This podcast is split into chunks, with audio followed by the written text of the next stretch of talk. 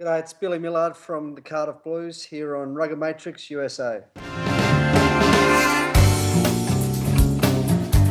Oh, yes. Thanks very much, Bill Millard, joining us, the attack coach from the Cardiff Blues.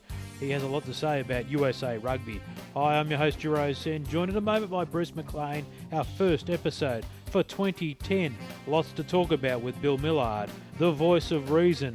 Looking forward to a massive season of rugby. Hello and welcome to episode 5 of Rugger Matrix USA. We hope you had a great new year and holiday and festive season. Pretty warm where I am, but Bruce McLean, you have the big coat on, I understand. I don't necessarily have on a big coat. I am kind of a heavy man, a woolly mammoth who's been around for 30 million years, and I can I can survive in shorts and and things. But I do have a very hairy chest, back, not a hairy head. All that fell off and went to my back. But it is freezing cold in New York. I'll tell you that, man. And and we we could say Merry Christmas, Happy New Year, Happy Hanukkah we, we don't have to say and happy Kwanzaa and whatever you're celebrating, Festivus, but we'll we'll say it. We don't have to say happy holidays. We're not politically correct on this show. We just keep clean clean. We're not we're not allowed to curse, right? absolutely, uh, but to many people, all they want to do is celebrate a holiday, nothing else. But Bruce, good to speak to you, and uh, I hope you did have a good time with your family and friends over the short break that we had. It's only been two weeks, but it seems like forever in rugby. And uh, well, we are in the 2010 year, and I think actually we're supposed to call it 2010 uh, to be grammatically correct, uh, Bruce. So get on to that. Uh, we're only a few weeks away from the USA Sevens uh, down at Vegas. I know you're going to hook up with our good friend who is from Heaven's Game, Jeremy Bynon, and I think he's getting in shape for it. Uh, all building up for that. Yeah, I'm definitely going down, and I'm going to be at the sevens. I'm going to see Jeremy Bynon. I'm going to see. Just found out. I'm going to see Dave Hodges. Eddie O'Sullivan's going to be there. Should be a really, really fun thing, and and I, I think there's going to be a lot of people there. They say they're saying 25 to 30 thousand people on each given day in the stands. So I'm really I'm really looking forward to the to the whole event. It's going to be a tremendous party, and as you say, Juro, USA Sevens, you got to be there. You got to be there. Yes, Bruce, we are looking forward to the USA Sevens. It's going to be a tremendous uh, kickstart of the season for USA Rugby. But in the meantime, we have business to talk about, and that's the man who engineers the attack for Cardiff Blues, former Sydney University uh, mentor, and did a fantastic job with that club in in Australia. It really is the model club, I think, for for anywhere in the world to dominate. And of course, the Melbourne Rebels in the Australian Rugby Championship, all for one year. I'm talking, of course, about Bill Millard, who gets across to New York occasionally and, uh, and harasses you, Bruce. But uh, Billy, thanks for joining us from Cardiff tonight. No worries, guys. Good to be here, and yeah, love New York. Can't wait to get back there, Brucey. hey man, we'll, we'll, we'd love to have you, Bill. We we, we always we had a great time when you were here, and and unfortunately, I was a designated driver, so you guys had a better time than me. Can I just say from the outset that this show is not about grilling you about Cardiff. Uh, we organised it several weeks ago, so this is purely about uh, your coaching talent and how you can offer advice to the game in the USA. So I just wanted to get that off the uh, off the bat and uh, so we can move on with what we really want to talk about. I know you've got some issues to handle there, and, and good luck with those over the next couple of weeks. But this is about USA Rugby, and let's get into it. Uh, Billy, what you've seen of uh, the developments uh, since uh, the USA has qualified for the 2011 Rugby World Cup, or I should say 2011, as we said before, uh, do you think they can potentially cause an upset or ruffle a few feathers when they come to New Zealand? Yeah, I um, when I was in New York the other week, I, I met with Bruce Tolks and uh, a couple of other coaches, and and I was really impressed with you know I guess not only the passion but just the the insight and professionalism where, of where they're at, and uh, first-hand experience, I guess, from coaching against the USA Sevens team. Um, you know, those games got tougher each year. We did it, and uh, if if that Sevens team improvement um, flows onto the 15s, which I know it is, um, you know, they're going to be a handful. Billy, I just wanted to talk to you real briefly. One of the things that you went through when when uh, Mike Tolkin, Bill Leclerc, uh, myself, and you were in were in our were in my office, we discussed how you build a team, your team building exercise that I had written the article "Winning Behaviors" with you for the uh, for the website, and I just wanted you to kind of talk us through that whole process of finding out who you are as a team, what you want to be as a team, and what you have to change to get to being what you want to be. Yeah, well, I guess it's a process I came across uh, probably five or six years ago, and um, it's certainly not not my process. Uh, a company called Leading Teams, and a good mate of mine, Gerald Murphy, who's uh, now in London. Um, it's a process that works for me and has worked for me. I guess from the outset, it's not for everyone, um, and you know I could talk forever about it, but basically, it it, it starts with um, getting the group of players together and getting them comfortable uh, talking about uh, open and honestly to each other. And, and, I guess not only the dominant people, but the quiet ones, because your quieter ones who usually sit up the back and say nothing are the ones that we want to hear from.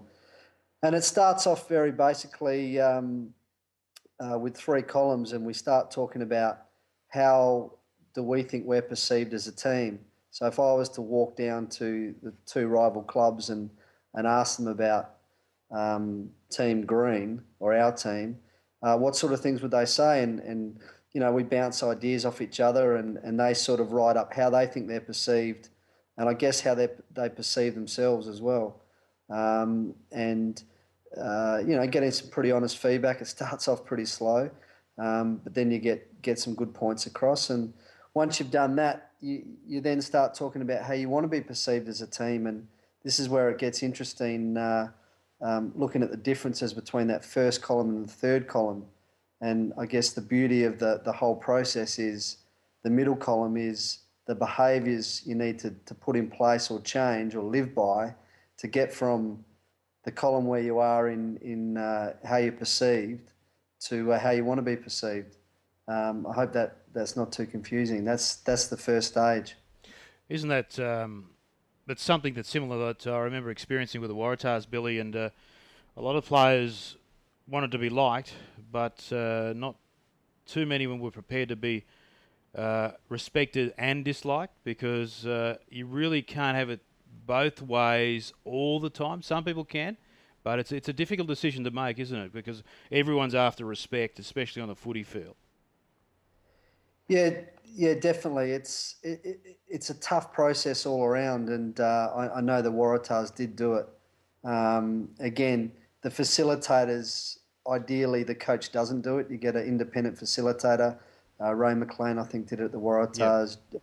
Jared Murphy is the guy I work with, and um, they're good knockabout guys, and, and the players get a lot of trust in them and faith, and they, they tend to to get good responses out of them. But one of the one of the big things, as you would have seen at the Waratahs, is as the process develops, and I'll get into that, is being able to give that feedback to another player. Not only give it, but more importantly, that player receive the feedback in a good manner and not get precious and, and actually take something out of it. So, um, as I said, that's that's stage one, and um, and uh, stage two, I guess, is um, forming a leadership group. So once once that middle column of behaviours you want to live by comes up, we want to find out which guys in the team at the moment live those behaviours the best. So there's different ways of doing it, but the way I like to do it is players actually vote on who they think does it the best, and they stand up. No private ballots under the table. You stand up. If you've got 22 in your squad, you name the bloke who does it the best and the bloke that does it the worst and from that you, you form a leadership group to drive these behaviours.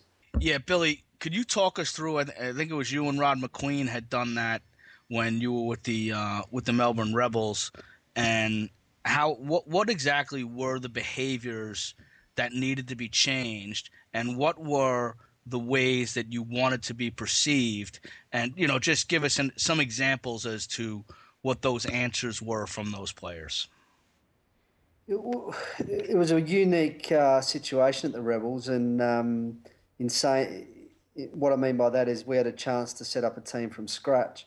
From the outset, it was very hard to get um, the players, I guess, on paper we wanted to get, and Rod sort of led the idea that, um, okay, we're not going to get the the rock so-called rock star players we're going to get, so let's get a group of players with a really good ethos and have a strong culture. So we did that, and you know there were some good good footballers in amongst it, but on paper it was more a team of good hard grafting club players with a with a um, a lot of guys I knew personally through the sevens and and Sydney Uni and and through David Croft and we knew that we the coaches we knew that we didn't have um, probably the talent of the other teams, but we knew we had a really strong ethos within that team.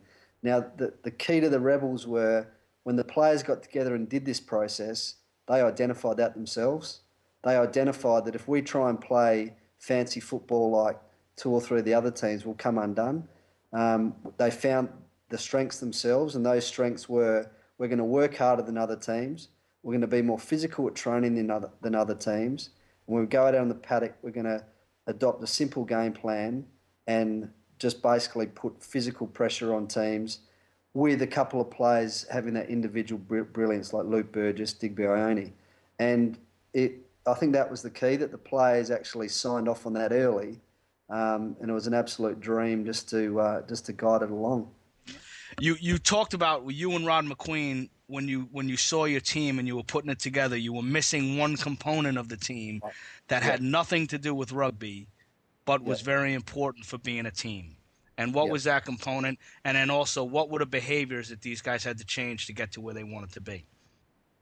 Right. We um, the, the behaviours they came up with. Uh, some some of the it's called a trademark they come up with, and a lot of teams have these trademarks and put them around their dressing rooms and tap them on the way out. We didn't want one of them, and that, that isn't what this process is about. Um, we had a, a, a, tight, ruthless, and another word I can't announce, um, with a couple of behaviours underneath it. And the leadership group drove them 100%, mainly on the field, but a little bit off. If a player was late for training, if a player continually missed contact sessions, if a player was whinging about selections, the leadership group who lived these behaviours would just pull them into line.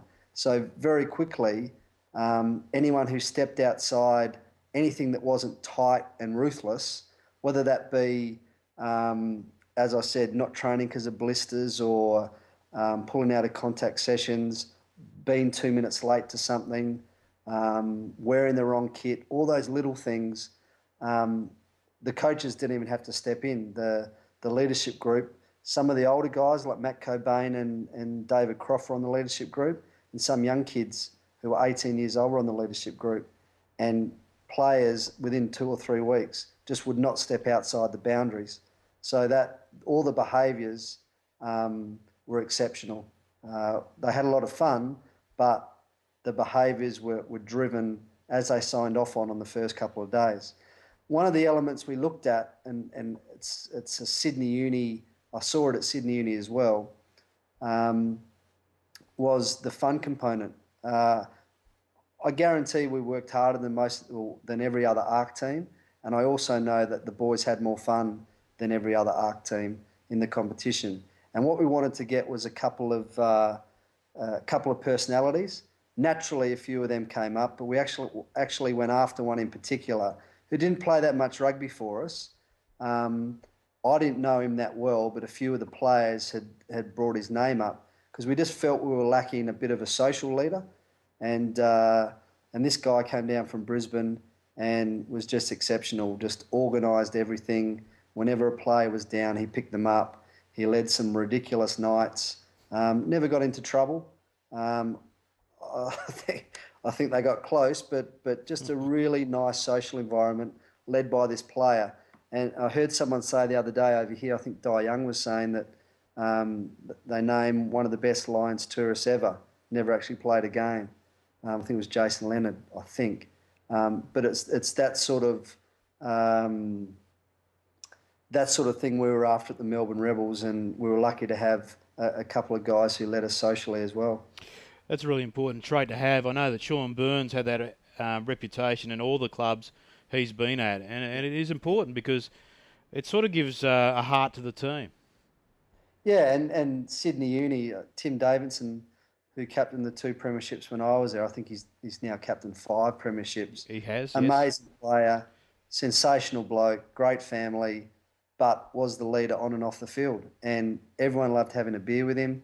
Um, he never got into trouble, but he, he led some uh, some great nights, and it was very much, you know, I know I hear it a hundred times, but the work hard, play hard thing. If you just work hard and you're not sharing those experiences off the field, I, I think you're missing out on um, you know what, what rugby's all about. And when push comes to shove, um, Sydney Uni and the Melbourne Rebels, uh, in the heat of the battle, always dug in for each other.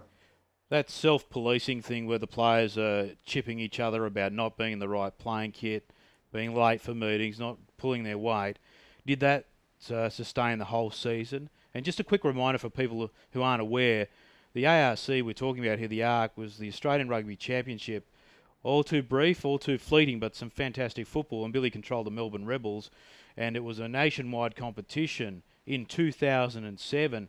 And the hopes were that it would continue as a bridging competition between club and the professional level of the game. Unfortunately, only went one year, and it means that uh, you had a very brief time with them. But did the players, con- and this is the tough thing, to keep the players, to keep them policing without you stepping in? Did it go all the season? It did. At one stage, uh, Gerard Murphy had to come in and, and spend some time with the leadership group.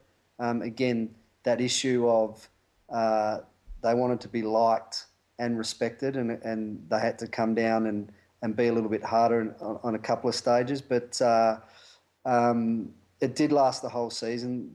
The other guy who, who did it very well was my my uh, good mate Shawnee Mackay, who captained the sevens team.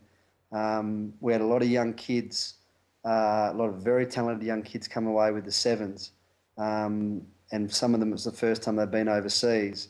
And Sean drove that culture so hard. They loved him as a bloke, but the, I wouldn't say they were scared of him, but they they respected him that much, and he set such a good example that everyone just jumped in line. And I think uh, it's such a powerful thing because if the coaches continually have to pick kids up on behaviour, pick players up on behaviour like a school teacher it, it just gets really tedious and and um, you know the the energy of the whole group goes down. Bill, you, when you speak of captains, and, and I and I always think of Christian Mayo in New York at the New York Athletic Club, who was that kind of captain. He was that guy off the field, he was that guy on the field, and he was that guy at practice. He was everything you could ever want in a player. Um, you also spoke about how when you go through this process, you find leaders that you don't expect to find, especially out of your youth and especially out of some quiet people that really step up and, and, and start to build their leadership skills so that this is a continual process and you have leaders going forward. And I think that's probably part of the reason that Sydney Uni has been able to do this for five years. I mean, when you when you win as the hunted, you're a very good team. Yeah, exactly, exactly. I, I, I speak about that a lot. To, to be able to back up like like Sydney Uni and I guess Geelong have done in, in AFL in, in Australia, it's uh, it's very special. And and guys like Tom Carter, who uh, who the Broncos know pretty well, who who started off at Sydney Uni as a young, I certainly young, do. a young annoying young man. He, He's still annoying.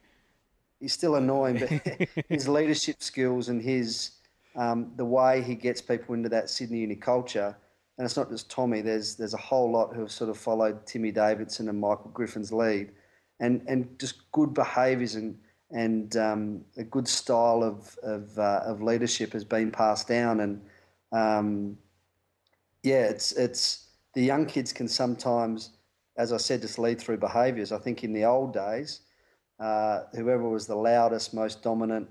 Um, you know, the most experienced players just became the leaders, and, and they spent most of their time trying to do less and trying to pull pull the wool over the coach's eyes. Um, and and I think uh, you know this is a really good process, and it's great to have a couple of young young kids who may not be the talkers, but just live good behaviours and and set good examples to to be a leader. Billy, I, I really appreciate you going through that with us, and I, I wanted to now kind of move into another aspect of, of what we discussed when, when, when we were in New York and have you flesh it out a little bit is training and what you do in training and how you should structure training and how you can get the most out of training and understanding that rugby is not a compartmentalized game. You don't like scrum for 20 minutes, then line out. Like you kind of do everything all the time. And you have some very interesting approaches to training. And also, you have some very interesting approaches. You, the way you practice is extremely physical. And, and you don't you are not afraid to be a very physical coach and you're not afraid to be, have very physical practices if you would talk us through kind of your theory and how you worked at the at the Melbourne Rebels and how you worked with Sydney Uni and how possibly a twice a week to three time a week um, plan you would put together for teams in preseason and in season for, for American teams because a lot of coaches listen to this show and they'd be really interested to hear what you have to say because it was some very very good stuff. Yeah, I think uh, the boys reckon I've softened in my in my old age, but um, I, I, think the first thing, looking back onto when I was doing two or three nights a week with Sydney Uni, um, the first thing I looked for, I wanted the players to come to practice, and a lot of coaches think that a part of that is just make it fun and and um, and make it easy and have a good time. I, I found that players actually like it organised and like it hard, um, and that sort of task reward process where they actually enjoyed coming out on a Tuesday and Thursday night and and being pushed really hard and, and then rewarding them for it, whether it's a just verbal reward or or a dinner. They felt that that's what they want. That's what most rugby players want. They don't want to come to training and and muck around and and and leave thinking they haven't done much. So that's the first thing I used to think about. Um, be really well organised, which leads into the sort of trainings I used to do. I think you need a couple of good assistants and you need to be able to spend time during the day to set up a training session that is contextualized in that it bounces and it takes a while for the players to get used to it. But as you said, to be able to do a 20 minute block of lineouts, go over and do 20 minutes of contact, come back and do 15 minutes of set piece defence, it, it doesn't mirror what a game's about. You need to be able to change your mindset, your thought process um, from attack and defence, set piece, under fatigue. Um, we used to throw in the middle of training, throw the goal kickers away to do a couple of kicks during training.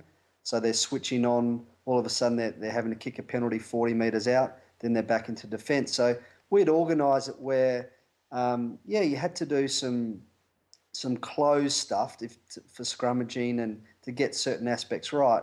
Once you had those basics in place, you need to put the players under pressure by bouncing them from a line out, two line outs, over to five minutes of contact, back in for another line out, maybe back over for some contact, a scrum, a restart, a little bit of fitness.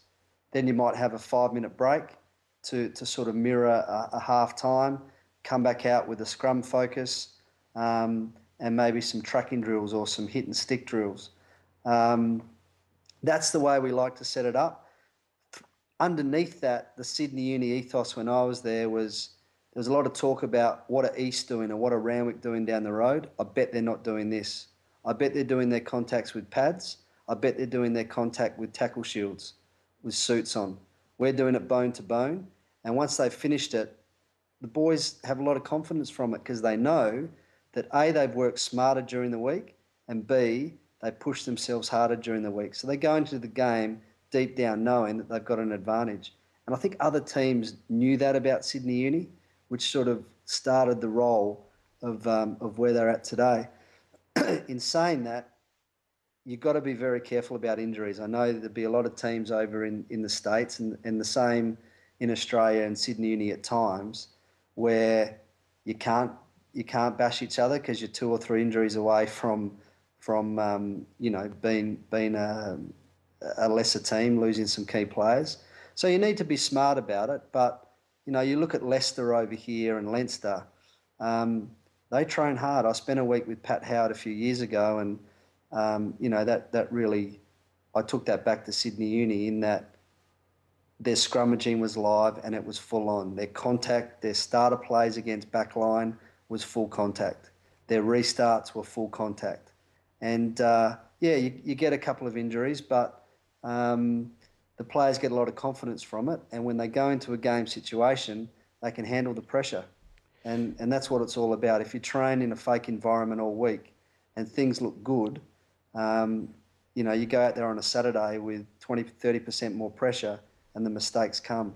So that, I know I bounced a bit there, but that, that's my general philosophy on, uh, on how you should train, you know, if you've got two or three nights a week. No, no, bravo, Billy. In fact, uh, I'm so happy to hear you say that because I had a conversation with Jer- Jeremy Bynon the other day, and you know, and I know we're talking about coaching a lot, but you t- I tell you what, some of the some of the tactics and and the job creation um, strategies of coaches really gets me annoyed.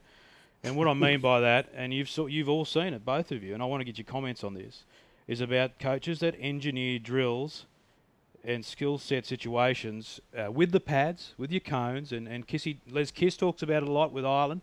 You get this cone mentality where you you break up training to to such an extent it doesn't resemble rugby at all.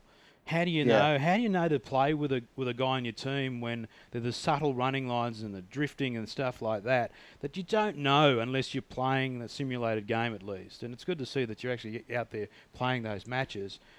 What, Gerald, uh, can I jump in here yeah, on that? Yeah, yeah. And just one second, Bruce. But what I want to say is that I've seen it a lot, and I've seen it fail a lot, where where they've just broken things up. Now, surely, the the you've got to work out what the player is going to be like during the game, and I think Billy's right on the right track. Yeah, and, and, and that and that was one of the reasons I wanted Billy to speak about it because I, I think it's very important. Um, I want to jump in uh, because I think that that's a that that's a laziness on the part of coaches. Po- coaches set up drills, put together cones, and put these things together so that they can keep everything under complete control so that they can see everything and it's easy for the coach. It doesn't necessarily make the players better. Like part of what Mike Tolkin and I's ethos is at the AC is that we want to make players better every time they go to practice. That's our goal. So I think that you have to have a real good eye to see things when you go in and you do a contact session and you come back and you may have a scrum, a line out, and a restart where you're going live or you're going, you know, relatively rough opposition. And you have to see what what are the support patterns of the players, how are the players setting up in formation in second and third phase, where are where is everybody on the field. You have to have a pretty good eye, but you also have to have as Billy said, alluded to earlier, you have to have been prepared so that you know exactly what you're looking for. And I think mm. that hmm. it's a lot more difficult in a game like situation where you got to really think about what's happening and that comes down to preparation on both ends and then being able to look and see it and have the confidence that you spent the time visualizing you spent the time understanding as opposed to putting these people into artificial situations. It is a big big pet peeve of mine. Sorry that i jumped off onto a, a little bit of a tangent. I know this is billy's show but i just i i it's something that really drives me out of my mind. Well it certainly drives me out of my mind as well and these uh, these these sessions, I know of a national coach that wanted to play the perfect game plan and uh, and orchestrate it from the coaching box, but when it came to training, there was no one in opposition running against your moves. So when it came to game time, all of a sudden, oh hold on, you've got the All Blacks trying to stop you from going forward. Then it all yeah. turns turns south very very quickly. I mean, Billy, you've you've you've been through coaching for a long time now, and uh, you surely would have seen and come across a lot of coaches that maybe have just engineered a lot of training just to make them feel better and, and, and not the team. Like we talked about individuals getting better, but what about the team? This is the thing I wanted to get at when I was talking with Jeremy the other day. You watch your team train at, at training and just say 80% of the blokes know what they're doing when it goes to scrum, line out, and general phase play, whatever you want to talk about in the game. But there's one guy who can't pass left to right, or he's got some sort of issue in backing up in defence. Well, then you surely you pull that guy out and work on him, and then you put him back in, and yeah, he, the team gets better. You know, this collective thing. Yeah, they're individuals, but Billy, it's a team that we're talking about that wins the game. Exactly, exactly. I think a, a couple of things I've, I've jotted down while we've been talking. um, Robbie Deans put me onto a book a few years ago called First Break All the Rules, and I'd, I'd recommend it to, to any coaches or managers out there. It's about if you've got a bloke, for example, and he won't mind me saying this, Michael Griffin, who who played 300 odd games for Sydney in his first grade, probably one of the worst offenders technically I've ever seen in my life, but he never missed a tackle. And I, I think it was Eddie Jones that said to me, "Why are you trying to change him? Why are you trying to get it? Does he miss tackles?" And I'm like, "No, but." He tackles with his legs and his head in the wrong spot and his arms all over the shop. And this book talks about you can't change someone's behaviours that much. You can spend a lot of time trying to do it, but Griffo had a lot of other positives about him. He ran good lines. Um, he, he had exceptional uh, support lines. He was a great finisher. So we just concentrated on that with him. He got much better at his strengths. Yeah, we chipped away at his weaknesses, but really we didn't have the time to get that huge improvement. So um, that's that's one of the points. The, the, the, other point I was going to mention was um, uh, my, my mate Paul Limbury, who's over in San Francisco and Olympic. One of the things, just touching on what he liked at training, and Johnny Cox, another the Belmont Shore coach, the two nights a week, they always liked eight or 10 minutes. And, and I don't do this anymore. In, in, in this professional environment, you, you can't afford to do it because we've got professional conditioners. But they love just 10 minutes once a week of old school rock and roll, fitness, up and downs, hitting pads until you couldn't walk, and then make them go another two minutes. And when they thought think they're finished, make them go another minute. And that gave them so much confidence. And and I know it's a very simplistic way of approaching things, but with with some of your groups, when you've got that sort of ethos there, it even though in in in, in terms of an outcome of a game, it probably doesn't mean much. From a confidence point of view, they know that they've done a little bit extra than the other team hasn't, and uh, and and I've got a lot of joy out of that when I when I was coaching my two or three nights a week, which I did for for six or seven years that was something we always did as well to, to top off, uh, you know, our, our, I guess, our patterns and all our technical stuff. Billy, I, I, I got to say, I totally agree with you on that. And in fact, when the NYAC won in 2008, we had lost a midseason game against um, against Belmont Shore, and Johnny came over to my office, and we we had gotten we had gotten whacked at the breakdown. It was four tries to four. We missed all our kicks, but they they had beaten the hell out of us at the breakdown, and I spoke to him about it, and he went into a lot of the stuff that you were just talking about, and how he savaged these guys, and how he we were keeping them under cotton wool and kid gloves, and we yeah. just stopped it immediately. We stopped it immediately, and and yeah. you got to see it was it was, essentially he lost himself a championship by helping me, um, and and and it was it was really tremendous stuff. And and what you say about the fitness, Mike and I, you know, where we say, "Oh, it seems like it's a waste of time," but the guys like it. It just it they it kind of makes it gives them something to bond with, and it just gives them gives them a like you said confidence. And you can't buy confidence. Like when a guy's confident, you, you know that that's worth a lot. That's worth a lot in in terms of, you know, you want to sit and you say, "I'm going to do extra time on handling and stuff," man have them knock around and, and, and man, make them confident, make them physically strong, physically fit, and physically confident, and you will be surprised at how many games that'll carry you through. That's for sure. Yeah. That's in, in yeah, sorry. I, I, th- I, think one of the other things in Sydney, and, and I'm sure it's the same in the States, Bruce, is, is that one of the things that uni have got, and we had it at the Rebels as well, very rare someone leaves uni. It's very Rod Macqueen said to me, when we drop the Melbourne Rebels at the airport when they all leave after the three or four months, we want to shake their hands and we want them to say, "See you next year." And I can tell you, if that if the Australian Rugby Championships went for another year, we could have we would have had to turn players away because most of the players from the other teams knew what was going on in Melbourne and were starting to email and call me. And it's a similar thing at Sydney Uni. Um, the, the training sessions are, and they've got the luxury of having a lot of full time staff. The training sessions are probably the best in Sydney, but God, they have some fun off the field. So after they've done the hard bash, grunt, and, and work probably half an hour more than any other club, Timmy Davidson's then organising a dinner for 15, you know, with a bit of a fancy dress theme or, hmm. or, or, something a bit weird and, and, and, and quirky. And, you know, the word gets out that that this is what's happening at Sydney Uni, and you don't have to worry about retention issues, which is which is a big thing. I know, for example, in Europe, Munster, Munster have a very good culture there, and players want to get into that culture and they don't want to leave that culture. That helps you as a coach because I think stability is such a big thing.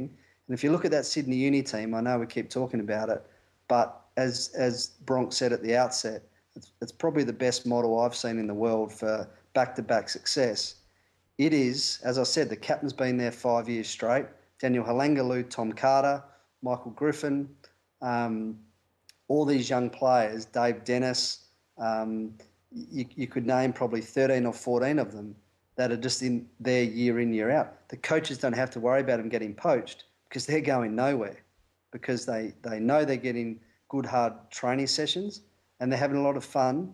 And something we forget about a lot, they've met most of their lifelong friends there. So you don't have to worry about recruitment issues. A lot of the other clubs, they'll, they'll work hard to get a player in and then he'll leave at the end of the year because he hasn't enjoyed it on or off field, and then they got to start again. And I think that's a huge element of, of, of building a successful club. The thing about Sydney Uni, uh, we've talked about often on uh, on other programs, Billy, and uh, I'd like you to explain it as best you can.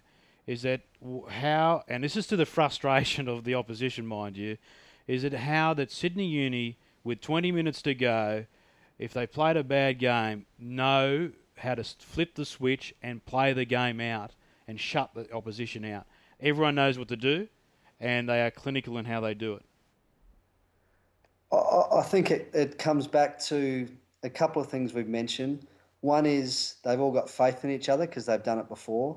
Two is they've done it during the week. They know they've done the work during the week. And three, there's so much pride in that club. I've been in those change rooms on a Thursday night where guys like Mark Avery and James Dorney, who spent some time in New York, stand up and talk about um, what the badge means, what the colours in the badge means. And this isn't a get up and talk for two minutes off the cuff. This is a very entertaining, passionate, tears, and it's not just the first grade in there. It's first grade, second grade, third grade, fourth grade, fifth grade, and your four Colts teams. All your water carriers, all your managers, all your volunteers, and they're in this tiny little change room sitting on top of each other. And when the first grade run out to play, they've got three or four teams who have hung around to form a, a 50 metre tunnel. And most of the time, um, you know, you got guys like Bob Egerton, who was coach of first grade, running the line for the fifth grade at 8.30 in the morning. It, it's, it's a pride thing and it's a confidence thing. Obviously, they're good footballers, they're, they're well coached, um, they know what to do. But I think a lot of teams have got that. It's that that especially when you Sydney Uni play at home. I don't. You might be able to tell me, Bronk. When's the last time they lost at home? They haven't lost since uh, 2005. You know, that's that's that's it's an unbelievable record. And and and uh, you know, we we made a big deal about it with Tommy Carter and on other programs who we mentioned before. And this is a good lesson, Bruce, for a lot of teams. Um, they've, they've wasn't Billy coach wasn't Billy coaching there in 2005? Uh, yeah, Billy lost the game, but uh, no, uh, it was um, you know, and now it's a talking point. But now Uni are holding on to that as another piece of uh, history that they don't want to let go. They they don't want to get beaten there again. They don't they don't expect okay one day we'll get beaten. They're driven by the fact that they want to make that record continue. So it's over 40 games in a row. It's amazing. It is, and and I um, as I look up on my wall, I've got a, a, a couple of great photos of, of uni up there. I, I remember something distinctly, and I always I always think about it. We lost a game at Southern Districts, Bruce, which you know we shouldn't lose, and we weren't switched on. We got touched up quite heavily. That next week, and then we had West Harbour who was coached by Matt Williams, who were doing pretty well. We had them at home the next week. I have never, ever, in 11 years of coaching, seen a contact session and the intensity those, that the boys put in during the week. Most of these guys are just amateurs. They've got full time jobs. Still to this day, I've never seen a week like it. I think we won 96 0. There was minutes ago, um, we were 90 or 89 points up and they were screaming at each other to score again. And it's, is, is just a phenomenal pride and and uh, the way they push each other. Again, going back to the leading teams, the behaviours, um, going back to some stability and and pride in the jersey that has been enhanced through these little chats and quirky things the players drive. Um, it, it, it was mind blowing. I know uh, you know a few of the players still talk about it. Yeah, those those those little things in bouncing back and, and getting things right are, are outstanding. In saying that, I think they got a big challenge this year. I'm pretty sure Tim Davidson has uh, moved on. Uh, Damien Hill's moved on. I think they got a new Colts coordinator. Um, there's a bit of a change of the guard there, so it's uh, it's going to be a, a, a, good challenge to see how they go. And Bruce, uh, I think um, this can resonate across the USA as well with blokes battling with uh, occupations as well as playing rugby. But a guy like uh, Tim Davidson, who came back to the team after trying his hand in Europe, uh, also spent time on his parents' property driving a header uh, to, to get the wheat harvested in time, and then came back. Uh, one of the uh, mentors at Sydney University got him a t- part-time job to keep him going. He slotted straight back into the team and then won his fifth premiership. It's that sort of commitment to the team and, and, and I guess the um, infrastructure around that team that's enabled um, players to come back. But he wanted to come back. You know, they've, they've created an environment there, uh, environment there that players want to play and come back at all costs. I, I think that I think that's important in in terms of the United States because, as Billy said, player retention. And I think it's important at the professional level too. I think that too many people go in and in in the professional level and they don't necessarily think about how that person fits into their club, and they also don't think about it in terms of the Super League and, and top Division One teams in the United States. How does that person fit into your club that you're trying to recruit? Is he going to add value or is he going to be a real problem for you? And in in closing this little segment before we get into our kicking stuff, Billy, I just wanted you to go through very quickly. There's a contact drill that you do in three channels where there's a few defenders and then they work and you do some offloads, you do some pick and goes, and you do a little bit of open space stuff. And I just wanted to talk us through it, possibly so that the listeners have something that they could take away from Billy Millard. And there's a million, a million things that Billy's had that they're really excellent. This is something that's real hard work, takes five or ten minutes, and but you could really, really jam through. And if you just talk us through that, Billy, you know the one with his three guys down the end, and you do some pick and goes in the yep. first thing. It's a wide open spot in the second, and you do some offloading in the third one. All right. It's um, it's a drill I've been doing since I was about 22, and, and I still find, as I said to you in, in New York, mate, it, it's it's I still find it that one of the best decision making contact drills to do. Three channels. Um, the first channel is um, you, can use the five meter um, the five meter channel. It's just five meters uh, between say the, the 22 and the try line, and in that channel you have three defenders, and they just stand together um, about a meter off the line. You have four attackers facing them with the ball on the ground.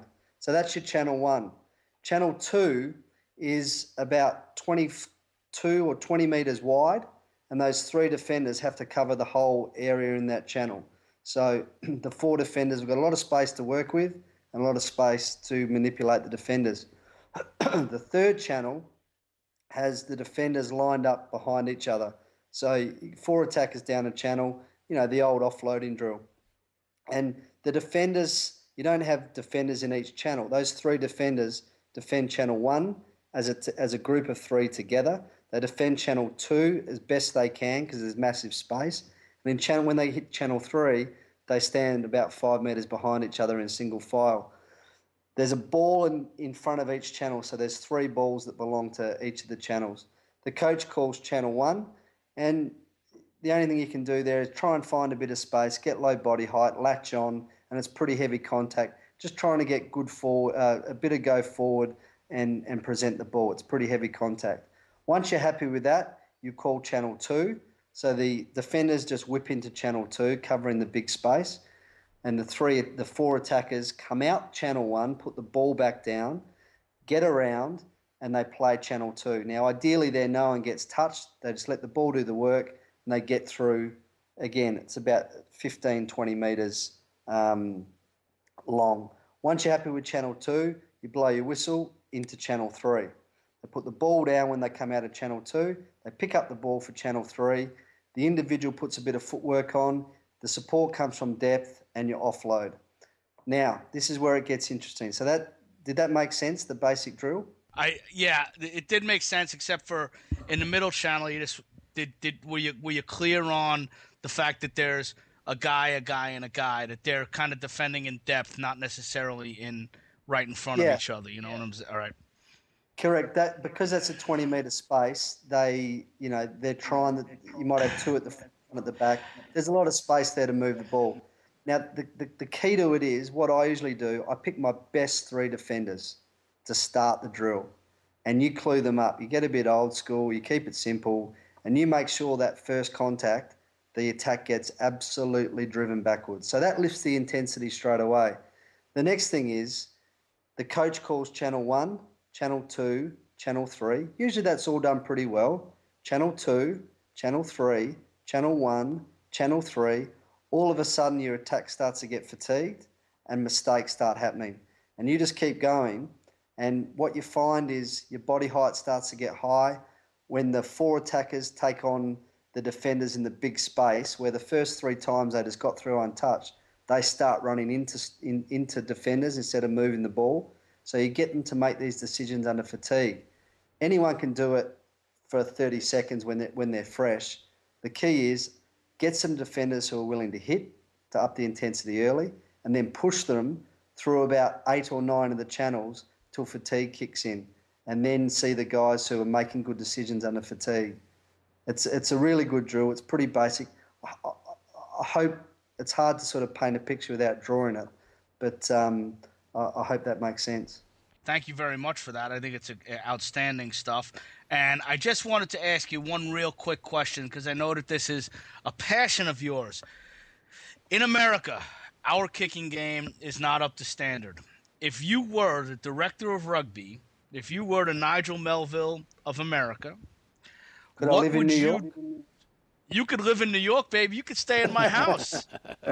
you could stay in my house. Come out here, coach the AC with us, have a real good time. Be a good team too. Um, if if um if you were the director of rugby and if you wanted to have if you were going to have a program to develop a kicking game from a tactical and technical standpoint, bottom up and top down, because we have to deal with the elite game because that's where we are right now. We also have to deal with the bottom up because that's the only way we're going to improve. How would you go about it? Uh, yeah, it's a big project, and um, I, I, mentioned to you over there, it's such an important part of the game these days, and you can get all your other areas right. Um, you know, we, we find when, when we get our kicking game right, um, the result is usually right on the scoreboard.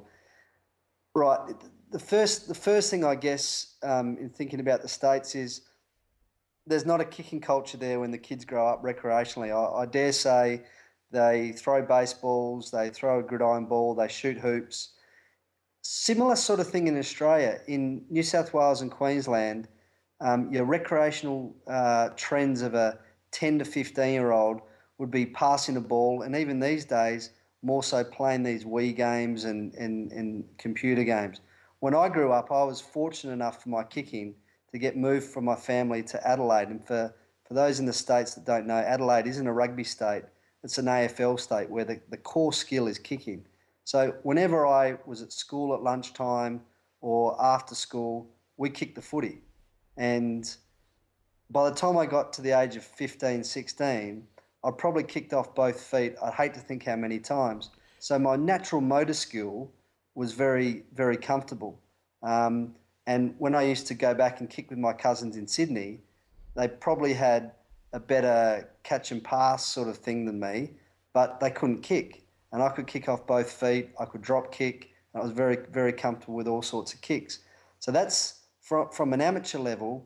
Um, if you grab a kid in the national squads at the age of 18, 19, 20, who hasn't got that repetition under his belt from a young age, it's going to be very hard to uh, to be able to push him because one of the things we, we find Benny Blair, who's probably our best kicker, he he's he grew up kicking, so we can throw 200 kicks into a week, and he's not going to get tight hammies. He's not going to get tight tight glutes or hip flexors, and we can do a lot of situational kicking with him that I'll talk about in a minute. So so at the bottom level, I think they just need to kick, and it, it needs to be uh, it needs to be informal. Um, but they need to get that kicking and, and just learn how the ball feels on their foot, balance, and they naturally start to correct themselves. Um, you look at Chris Latham, probably got one of the, hasn't got a great technique, but he knows how to kick. He knows what works for him, and he's turned himself into a very good kicker. So it's getting that repetition at a young age in the States, and I'd probably look to identify the 10s, the 12s, the 15s, and the wingers at that young age, if that's possible, and get their coaches just to once or twice a week stay behind after school or after training or before and just get 30, 40 kicks out twice a week.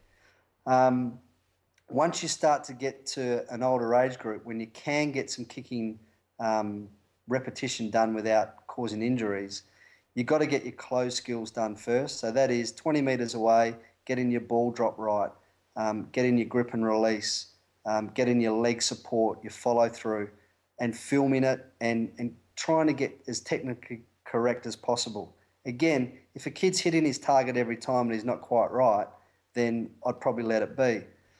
From that situation, getting into your, your Mike Hercus, your, your, your Eagle type players, your drop kickers for, um, uh, for your sevens team, it's more about situational kicking.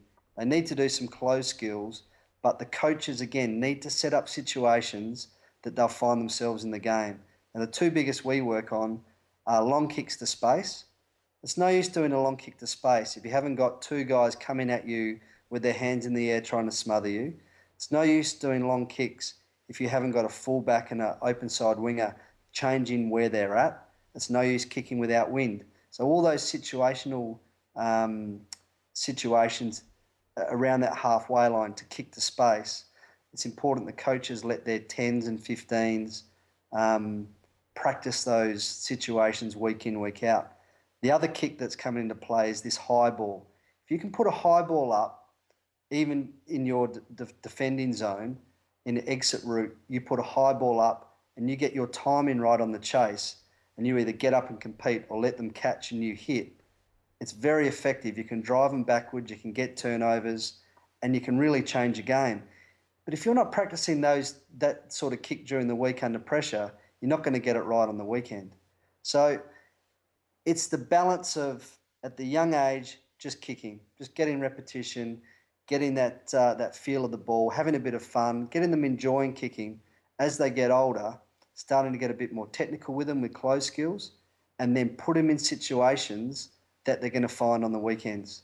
And through that process, I think you'd find three or four kids, um, you know, 10s and 15s that have got really nice kicks at the age of 16 and 18. And then they're the guys you'd probably look to get elite with and really start pushing so that, you know, in three or four years' time, you, have got a group of, of really strong kickers.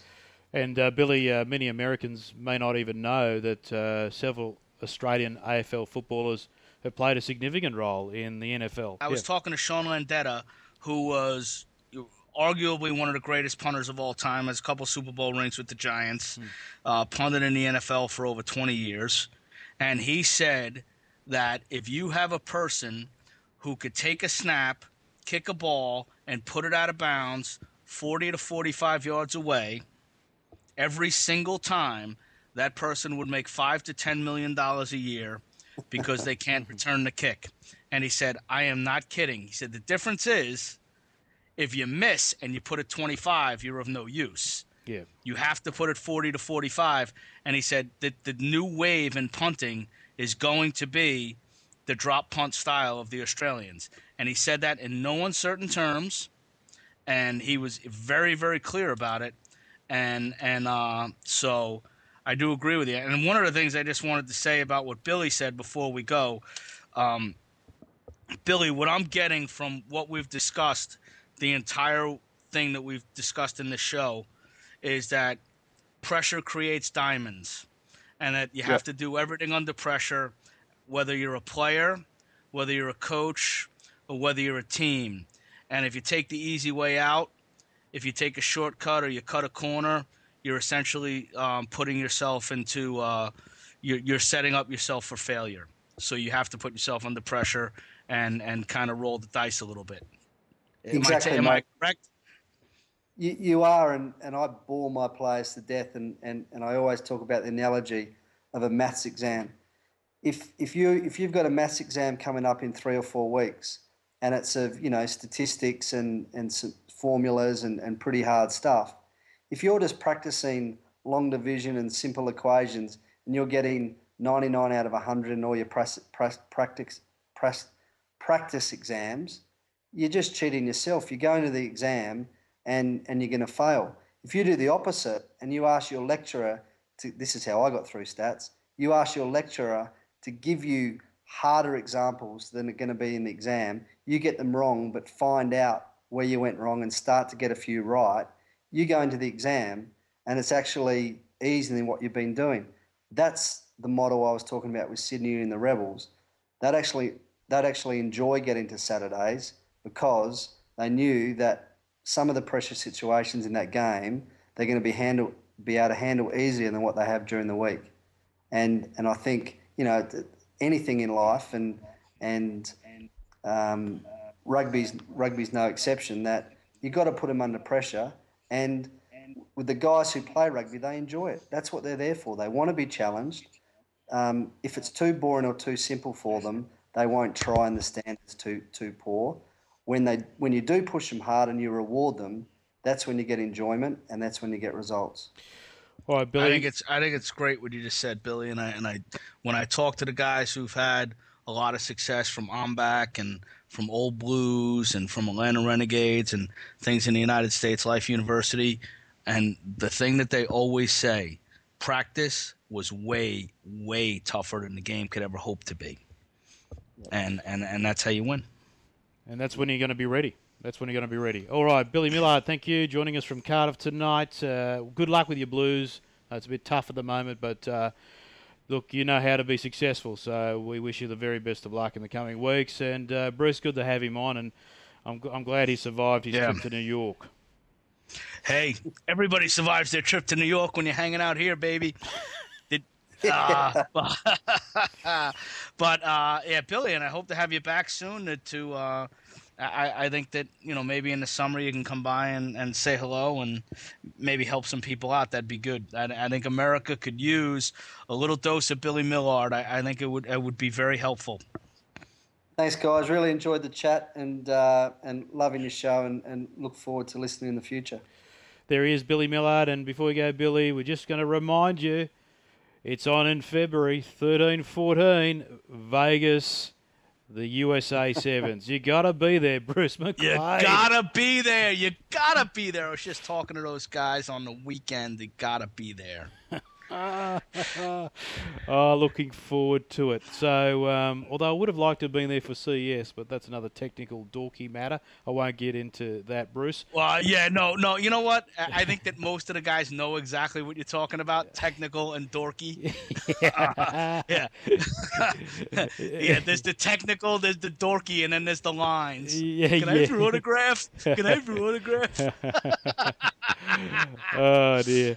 All right, there, uh, there we are. So, Bruce, uh, we will uh, we're back for the new year. We've got another big show next week, and we're just going to pump them out for the rest of 2010. So, thanks for joining us, mate, and uh, have a nice week. We'll speak to you next week on Rugger Matrix USA. Thanks a lot, Bronco. It's great being here. It's great being back. I felt like you said two weeks. Felt like six months. I'll tell you. Yes, it felt like it's, it certainly felt like six months not speaking to you, but uh, it's great to be chatting to you again. all right, mate. Thanks for joining us. Thanks for all the support. Keep the messages coming on the website. We really appreciate the feedback, and uh, Bruce will continue to pump out the articles. Quick one. Bit of feedback about uh, the top players of the decade of the year. Yeah, I, I, uh, I mean, I think they were pretty fair assessments, pretty fair judgments on who they were. the feedback I've gotten, I've only gotten phone call feedback. I haven't gotten any any uh, any feedback via via. Um, on, will. online writings. Oh yeah, they're coming. Yeah, they're coming. I thought I thought it was pretty fair. I, I I mean I'm pretty happy. I mean coach of the year. I, you know pro- probably going to get smacked in the head a couple times. Everything else I think was okay. You know, I- and I and I think the coach of the year was correct anyway. So that's that's fair enough. And we'll be talking to him next week. Yeah, looking forward to it. All right, Bruce, thanks very much. And Billy Millard joining us from Wales, as we said. That is Rugged Matrix USA, episode 5, the first for 2010. We'll see you next week.